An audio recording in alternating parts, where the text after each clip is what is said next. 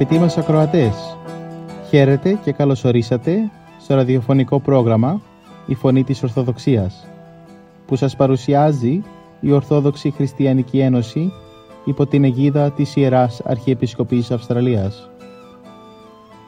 Μεταξύ άλλων θα ακούσετε διδαχές από την Αγία Γραφή, σκέψεις από πατερικά κείμενα και βίους Αγίων. Καλή σας ακρόαση!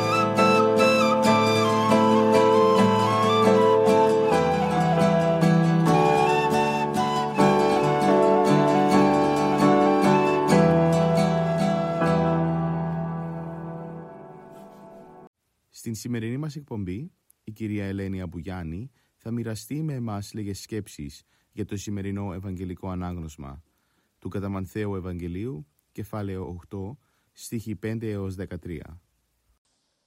Η σημερινή Ευαγγελική περικοπή είναι από το Καταμανθαίο Ευαγγέλιο, 8ο κεφάλαιο, στίχη 5 με 13.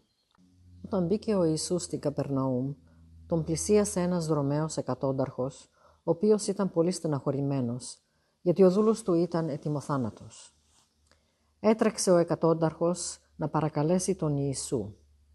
Ο Ιησούς αμέσως βάδισε προς το σπίτι του εκατόνταρχου, λέγοντας «Εγώ ο ίδιος θα πάω να τον θεραπεύσω». Αυτή η πράξη ήταν παράξενη, γιατί ήταν αντίθετη από τα συνηθισμένα έθιμα των Εβραίων. Τα σπίτια των ειδωλολατρών θερούτο ακάθαρτα και ο ευλαβής Εβραίος δεν έμπαινε για να μην μολυθεί. Όταν είδε ο εκατόνταρχος να πλησιάζει ο Ιησούς, είπε ότι δεν εννοούσε να έρθει ο ίδιος ο Ιησούς να τον θεραπεύσει, γιατί ήξερε ότι επειδή ήταν ειδωλολάτρης, δεν ήταν άξιος να δεχτεί τον Ιησούς στο σπίτι του. Ο εκατόνταρχος γνώριζε ότι οι Εβραίοι δεν δεχόντουσαν να μπουν στα σπίτια των ειδωλολατρών. Απλώς ήθελε να πει μία κουβέντα ο Ιησούς για να θεραπευτεί ο δούλος του. Επειδή ο ίδιος ήταν άνθρωπος με εξουσία, καταλάβαινε τι εννοούσε η τήρηση οποιοδήποτε κανόνα. Επειδή είχε εξουσία από τη Ρώμη, μπορούσε να πει στον έναν πήγαινε και στον άλλον έλα, ήξερε ότι οι διαταγές του ετηρούντο.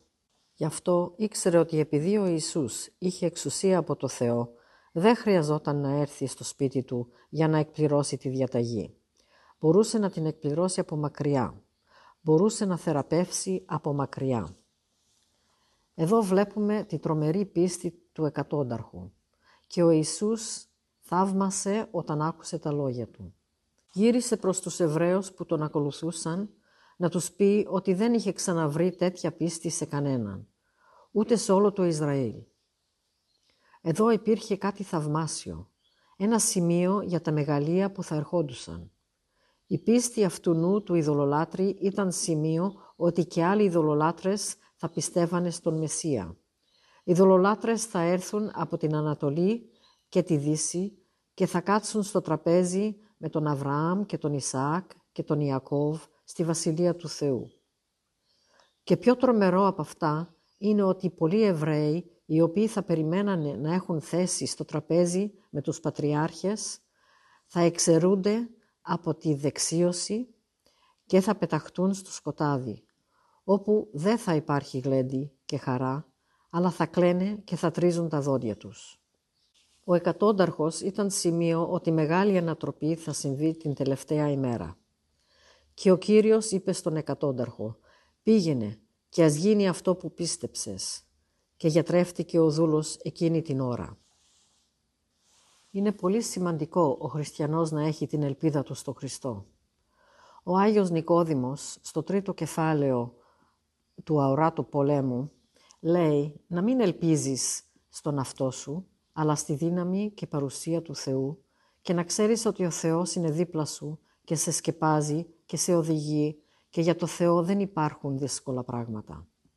Για μας υπάρχουν δύσκολα πράγματα, δύσκολες καταστάσεις, απληπιστικά πράγματα, καταστρεπτικά πράγματα, αρρώστιες, θάνατο. Στο χώρο του Θεού τα πράγματα λειτουργούν όχι με ανθρώπινη λογική, αλλά με τη λογική του Θεού. Η Εκκλησία είναι ένα νοσοκομείο στο οποίο υπάρχουμε εμείς οι αδύνατοι και τραυματισμένοι και άρρωστοι με διαφορετικές περιπτώσεις. Σε αυτό το νοσοκομείο δεν υπάρχει περίπτωση ο άνθρωπος να πεθάνει, γιατί ο γιατρός του νοσοκομείου αυτού δίνει ζωή. Η ενσάρκωση του Θεού έγινε ακριβώς γι' αυτό το λόγο να μας συμφιλιώσει με το Θεό, να μας λυτρώσει από τη φθορά. Γι' αυτό έχουμε ελπίδα. Η ελπίδα μας είναι στο Χριστό, όχι στον εαυτό μας. Η ζωή έχει στροφές και κάποια στιγμή έρχονται ανάποδα τα πράγματα. Αν δεν είσαι έτοιμος να αντιμετωπίσεις την κατάσταση, δεν θα αντέξεις. Χρειάζονται τα αληθινά στηρίγματα. Μόνο ο Θεός είναι αυτός που αντέχει στις καταιγίδες, στους πειρασμούς, στις θλίψεις, στις δοκιμασίες. Αντέχει στη φθορά και στο θάνατο. Δεν μας εγκαταλείπει ποτέ. Η πνευματική ζωή καθαρίζει τον άνθρωπο από τα ψεύτικα στηρίγματα. Του δείχνει πού πρέπει να στηρίζεται για να είναι γερός. Ο Άγιος Νικόδημος λέει «Χρειάζεται η πλήρης ελπίδα και εμπιστοσύνη στο Θεό Πατέρα μας για να προχωρήσουμε σωστά». Την ελπίδα αυτή τη ζητάμε για τέσσερους λόγους. Τη ζητάμε αυτή τη βοήθεια από έναν Θεό, ο οποίος είναι παντοδύναμος. Ό,τι θέλει μπορεί να το κάνει. Ό,τι είναι δύσκολο για τον άνθρωπο, δεν είναι για το Θεό. Όπως είδαμε με το δούλο του εκατόνταρχου. Όπως είδαμε επίσης με το Λάζαρο. Άλλος λόγος είναι γιατί είναι πάνσοφος. Δεν υπάρχει τίποτα που είναι πάνω από τη σοφία του Θεού. Είναι πανάγαθος. Δεν εξαντλεί η αγαθότητά του. Δεν λέει ποτέ φτάνει βαρέθηκα τον άνθρωπο. Δεν λέει ποτέ βαρέθηκα να βλέπω τα ίδια και τα ίδια από αυτόν τον άνθρωπο. Εμείς πολλές φορές λέμε δεν μπορώ, αλλά ο Θεός δεν το λέει. Ό,τι και να κάνουμε δεν μπορούμε να υπερβούμε την αγαθότητα του Θεού.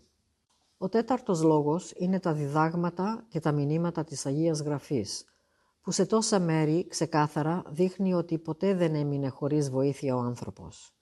Ποιος εμπιστεύτηκε στο Θεό και ντροπιάστηκε. Γι' αυτό λέει ο Άγιος Νικόδημος, χρειάζεται να μάθουμε να διαβάζουμε την Αγία Γραφή και να μελετάμε πιο εντατικά. Τους βίους των Αγίων, να μάθουμε από τις ζωές ότι δεν υπάρχει κανείς που επικαλέστηκε το όνομα του Θεού και έμεινε χωρίς βοήθεια. Η σημερινή περικοπή μας παρουσιάζει ένα ζωντανό παράδειγμα από αυτά που μας λέει ο Άγιος Νικόδημος.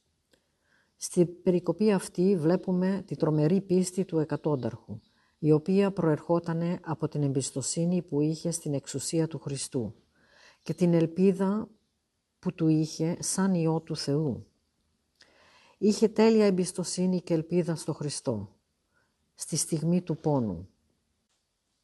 Ας βάλουμε την ελπίδα μας στο Χριστό για να βρούμε και εμείς την πίστη του εκατόνταρχου.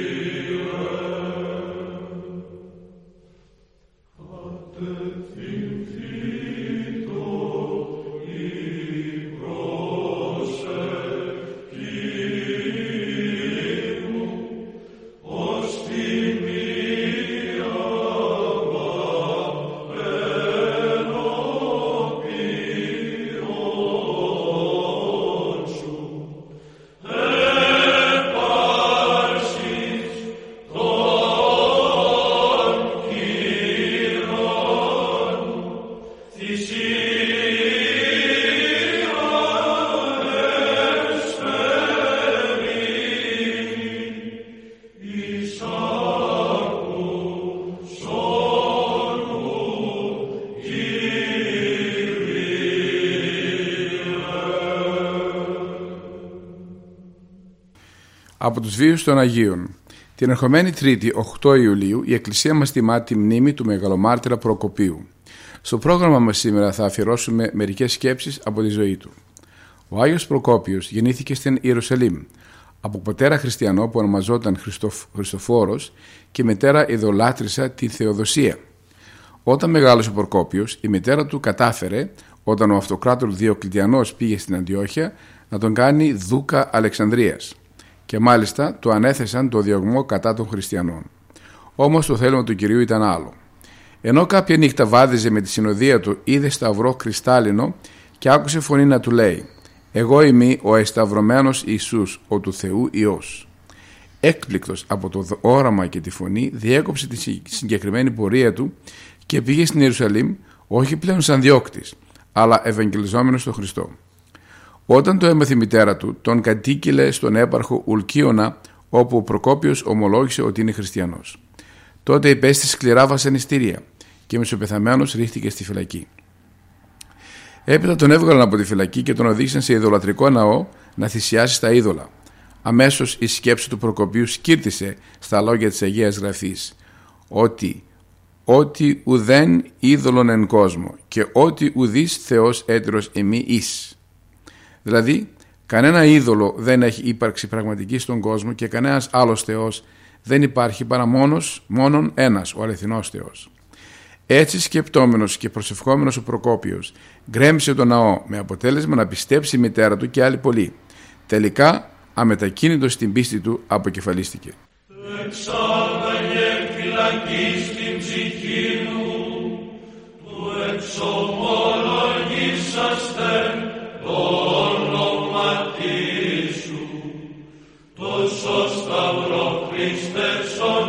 ότι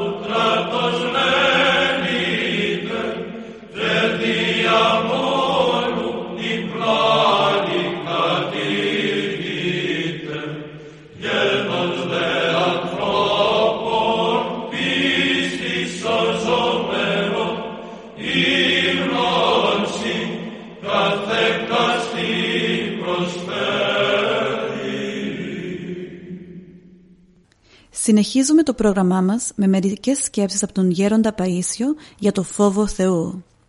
Ένας μοναχός ρώτησε τον Πάτερ Παΐσιο πώς μπορεί να αυξηθεί ο φόβος του Θεού; Εγρήγορση χρειάζεται. Ό,τι κάνει ο άνθρωπος να το κάνει για τον Θεό. Ξεχνάμε τον Θεό και μπαίνει μετά ο λογισμός ότι κάνουμε κάτι σπουδαίο. Μπαίνει και η ανθρωπαρέσκεια και κοιτάμε να μην ξεπέσουμε στα μάτια των ανθρώπων. Ενώ αν ενεργεί κανείς με τη σκέψη ότι ο Θεός τον βλέπει, τον παρακολουθεί, τότε ό,τι κάνει είναι σίγουρο. Αλλιώς, αν κάνει κάτι για να φανεί καλός στους ανθρώπους, όλα τα χάνει, όλα χαραμίζονται. Για κάθε ενέργεια του ο άνθρωπος πρέπει να ρωτάει τον εαυτό του. Καλά, εμένα αυτό που κάνω με αναπαύει. Τον Θεό τον αναπαύει; Και να εξετάζει αν είναι ευάρεστο στον Θεό. Αν ξεχνάει να το κάνει αυτό, ξεχνάει και τον Θεό μετά. Γι' αυτό παλιά έλεγαν προς Θεού ή τον αθεόφοβο δεν φοβάται το Θεό. Ή έλεγαν αν θέλει ο Θεός, αν επιτρέψει ο Θεός. Ένιωθαν την παρουσία του Θεού παντού. Είχαν συνέχεια μπροστά τους τον Θεό και πρόσεχαν. Τώρα βλέπεις μπαίνει σιγά σιγά το ευρωπαϊκό τυπικό και πολλοί δεν κάνουν το στραβό από ευγένεια κοσμική. Ό,τι κάνει κανείς να το κάνει καθαρό για το Χριστό. Να έχει το νου του ότι ο Χριστός τον βλέπει, τον παρακολουθεί. Σε κάθε του κίνηση κέντρο να είναι ο Χριστός. Να μην έχει το ανθρώπινο στοιχείο μέσα του. Αν κινούμαστε με σκοπό να αρέσουμε στους ανθρώπους, αυτό δεν μας ωφελεί σε τίποτε. Χρειάζεται πολύ προσοχή. Πάντοτε να εξετάζω τα ελαττήρια από τα οποία κινούμε και Μόλις αντιληφθώ ότι κινούμε από ανθρωπαρέσκεια, να την χτυπώ αμέσως, γιατί όταν πάω να κάνω ένα καλό και μπαίνει στη μέση η ανθρωπαρέσκεια, ε, τότε βγάζω νερό από το πηγάδι με τρίπιο κουβά. Τους περισσότερους πειρασμούς συχνά τους δημιουργεί ο ίδιος ο εαυτός μας, όταν έχουμε τον εαυτό μας μέσα στην συνεργασία μας με τους άλλους. Όταν δηλαδή κινούμαστε από ιδιοτέλεια, Θέλουμε να εξυψώνουμε τον εαυτό μας και επιδιώκουμε την προσωπική μας ικανοποίηση. Στον ουρανό δεν ανεβαίνει κανείς με το κοσμικό ανέβασμα, αλλά με το πνευματικό κατέβασμα. Όποιος βαδίζει χαμηλά, βαδίζει πάντα με σιγουριά και ποτέ δεν πέφτει. Γι' αυτό, όσο μπορούμε, να ξεριζώνουμε την κοσμική προβολή και την κοσμική επιτυχία, η οποία είναι πνευματική αποτυχία. Να συχαινόμαστε τον κρυφό και φανερό εγωισμό και την ανθρωπαρέσκεια, για να αγαπήσουμε ειλικρινά τον Χριστό. Την εποχή μας δεν την χαρακτηρίζει το αθόρυβο, αλλά το αντιποσιακό, το κούφιο. Η πνευματική ζωή όμως είναι αθόρυβη. Καλά είναι να κάνουμε αυτό που είναι για τα μέτρα μας σωστά, αθόρυβα, χωρίς επιδιώξεις πάνω από τις δυνάμεις μας, γιατί αλλιώς θα είναι εις βάρος της ψυχής μας και του σώματος και συχνά εις βάρος και της Εκκλησίας. Μέσα στην γνήσια ευαρέστηση του πλησίον μας υπάρχει και η ευαρέστηση στο Χριστό. Εκεί χρειάζεται να προσέξει κανείς πώς να εξαγνίσει την ευαρέστηση προς τον πλησίον, να βγάλει δηλαδή την ανθρωπαρέσκεια για να πάει και αυτή η ανθρώπινη προσφορά στον Χριστό. Όταν προσπαθεί κάποιος να τοποθετήσει τα εκκλησιαστικά θέματα δήθεν με ορθόδοξο τρόπο και ο σκοπός του είναι να τοποθετήσει καλύτερα τον εαυτό του, αποβλέπει δηλαδή στο συμφέρον του πώς θα ευλογηθεί από τον Θεό; Όσο μπορεί κανείς να κάνει τη ζωή του τέτοια που να συγγενεύει με τον Θεό. Πάντα να ελέγχει τον εαυτό του και να κοιτάζει πώς να κάνει το θέλημα του Θεού. Όταν κάνει το θέλημα του Θεού, τότε συγγενεύει με τον Θεό και τότε, χωρίς να ζητάει από τον Θεό, λαμβάνει. Δέχεται συνέχεια νερό από την πηγή.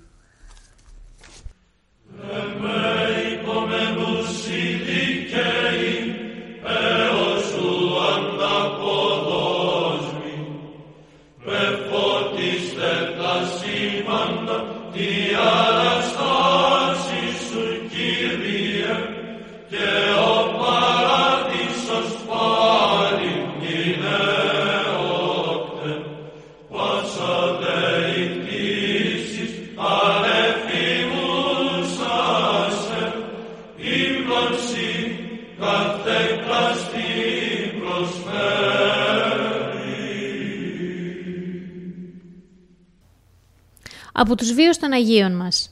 11 Ιουλίου η Εκκλησία μας τιμά τη μνήμη της Αγίας Εφημίας. Στο πρόγραμμά μας σήμερα θα αφιερώσουμε λίγες σκέψεις για αυτή τη μεγάλη εορτή. Η Αγία Εφημία, η Μεγαλομάρτης, ήταν χριστιανή παρθένος που με το αίμα της φράγισε στην πίστη της στο Χριστό και με την αυταπάρνησή της καταντρόπιασε τους ισχυρούς ειδωλολάτρες αυτοκράτορες. Η Εφημία καταγόταν από τη Χαλκιδόνα και οι γονείς της ονομάζονταν Φιλόφρον και Θεοδοσιανοί. Μόρφωσαν την κόρη τους σύμφωνα με τις επιταγές του Ευαγγελίου, γι' αυτό και η εφημεία από πολύ νωρίς διακρίθηκε για τον άγιο ζήλο της, το σεμνό ήθος και τη φιλανθρωπία της. Ήταν ωραία στο σώμα και πολλοί δολολάτρε νέοι περίμεναν έστω ένα ενθαρρυντικό χαμόγελό της. Αλλά η σεμνή Παρθένος διατηρούσε ακυλίδωτη την αγνότητά της και είχε αφοσιωμένη την καρδιά της στο Θεό στην περιποίηση των ασθενών και των απροστάτευτων ορφανών. Όταν επί Διοκλητιανού διατάχθηκε σκληρός διωγμός κατά των χριστιανών, η εφημεία συνελήφθη και ομολόγησε ότι είναι χριστιανή. Τότε ο κριτή, υπολογίζοντας την αδύνατη γυναική φύση της, την καταδίκασε σε θάνατο με βασανιστήρια. Όμως η εφημεία αναδείχθηκε πολύ ισχυρότερη των βασανιστών της και υπέμενε τα βασανιστήρια με θαυμαστή καρτερία. Στο τέλος την έριξαν τροφή στα θηρία. Δίδαξε έτσι με το παράδειγμά της πως μπορεί οι χριστιανοί να φαίνονται στον κόσμο αδύνατοι, αλλά τα ασθενή του κόσμου εξελεξάτο ο Θεός να κατεσχύνει τα ισχυρά. Δηλαδή, τους κατακόσμουν αδυνάτους εξέλεξε ο Θεός για να καταντροπιάσει εκείνους που έχουν ισχυρή κοσμική επιρροή. Ελείται αυτό με και.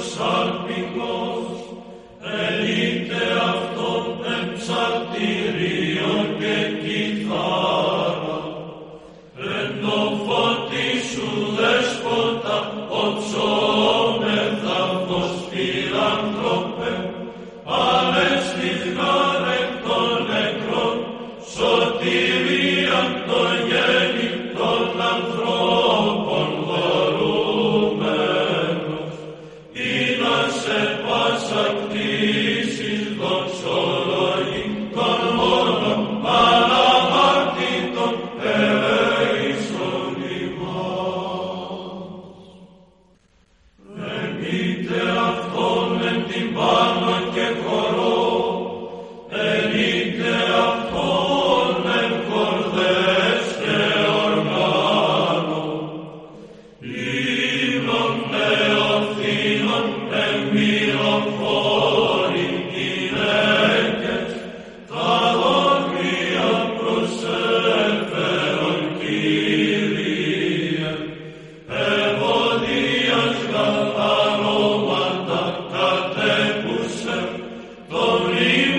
Christum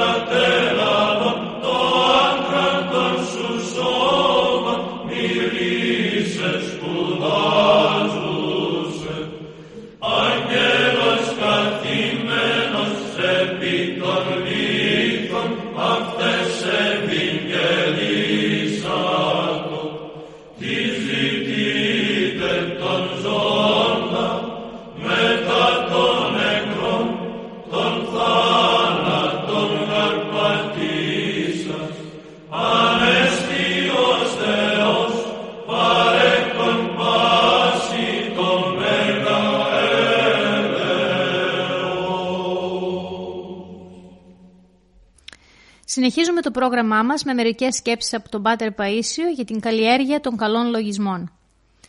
Γέροντα, οι καλοί λογισμοί έρχονται μόνοι τους ή πρέπει να τους καλλιεργώ; Πρέπει να τους καλλιεργείς, να παρακολουθείς τον εαυτό σου, να τον ελέγχεις και να προσπαθείς όταν ο εχθρός σου φέρνει κακούς λογισμούς, να τους διώχνεις και να τους αντικαθιστάς με καλούς λογισμούς. Όταν αγωνίζεσαι έτσι, θα καλλιεργηθεί η διάθεσή σου και θα γίνει καλή. Τότε ο Θεός, βλέποντας την καλή σου διάθεση, θα συγκαταβεί και θα βοηθήσει, οπότε οι κακοί λογισμοί δεν θα βρίσκουν μέσα σου τόπο. Θα φεύγουν και θα έχεις πλέον φυσιολογικά καλούς λογισμούς. Θα αποκτήσεις μια συνήθεια προς το καλό, θα έρθει η καλοσύνη στην καρδιά σου και τότε θα φιλοξενείς μέσα σου το Χριστό. Αυτό όμως δεν γίνεται από τη μια μέρα στην άλλη. Χρειάζεται χρόνος και συνεχής αγώνας για να λάβει η ψυχή το στέφανο της νίκης τότε πια ο πόλεμος εξαλείφεται για πάντα. Διότι οι πόλεμοι είναι ξεσπάσματα εσωτερικής ακαταστασίας που την εκμεταλλεύονται οι προπαγάνδες των εχθρών. Δηλαδή γέροντα όσοι έχουν καλούς λογισμούς τον πέτυχαν με αγώνα. Ανάλογα. Άλλοι άνθρωποι έχουν από την αρχή της πνευματικής τους ζωής καλούς λογισμούς και έτσι προχωρούν. Άλλοι, ενώ στην αρχή έχουν καλούς λογισμούς, ύστερα δεν προσέχουν και αρχίζουν να έχουν αριστερούς.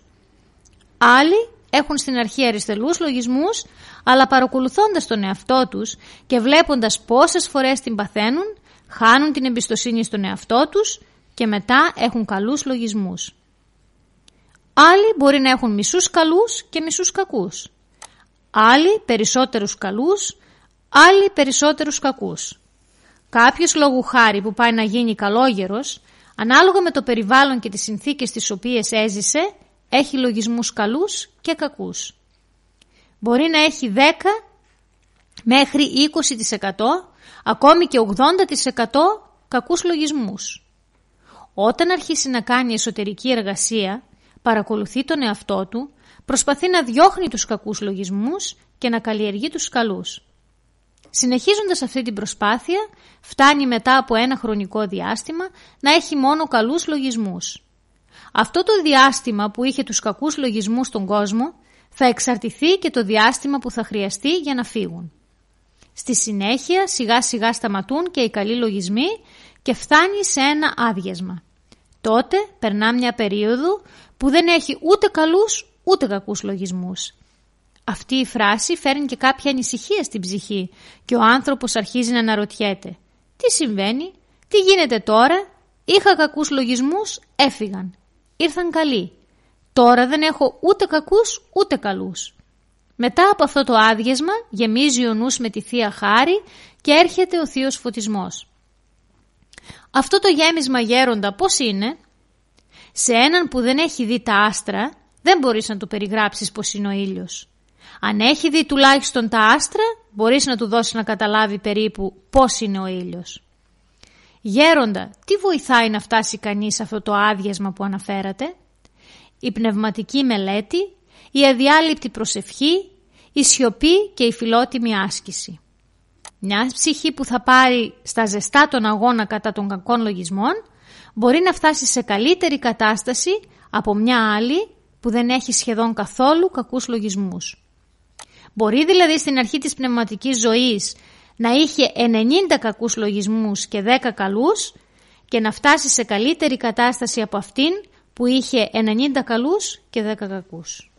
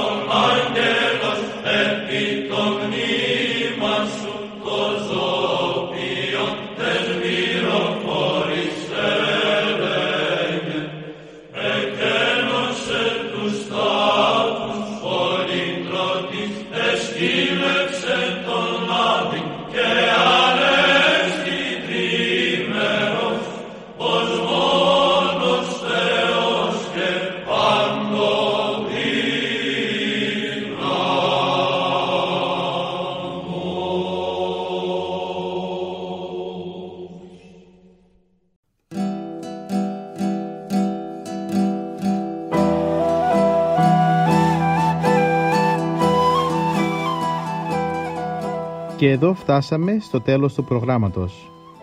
Σας ευχαριστούμε για τη συντροφιά σας και θα είμαστε και πάλι κοντά σας την επόμενη εβδομάδα. Μπορείτε επίσης να μας παρακολουθήσετε στο Facebook, Spotify και στο YouTube κανάλι Greek Orthodox Christian Society Sydney. Αγαπητοί μας ακροατές, ο Θεός μαζί σας. Χαίρετε.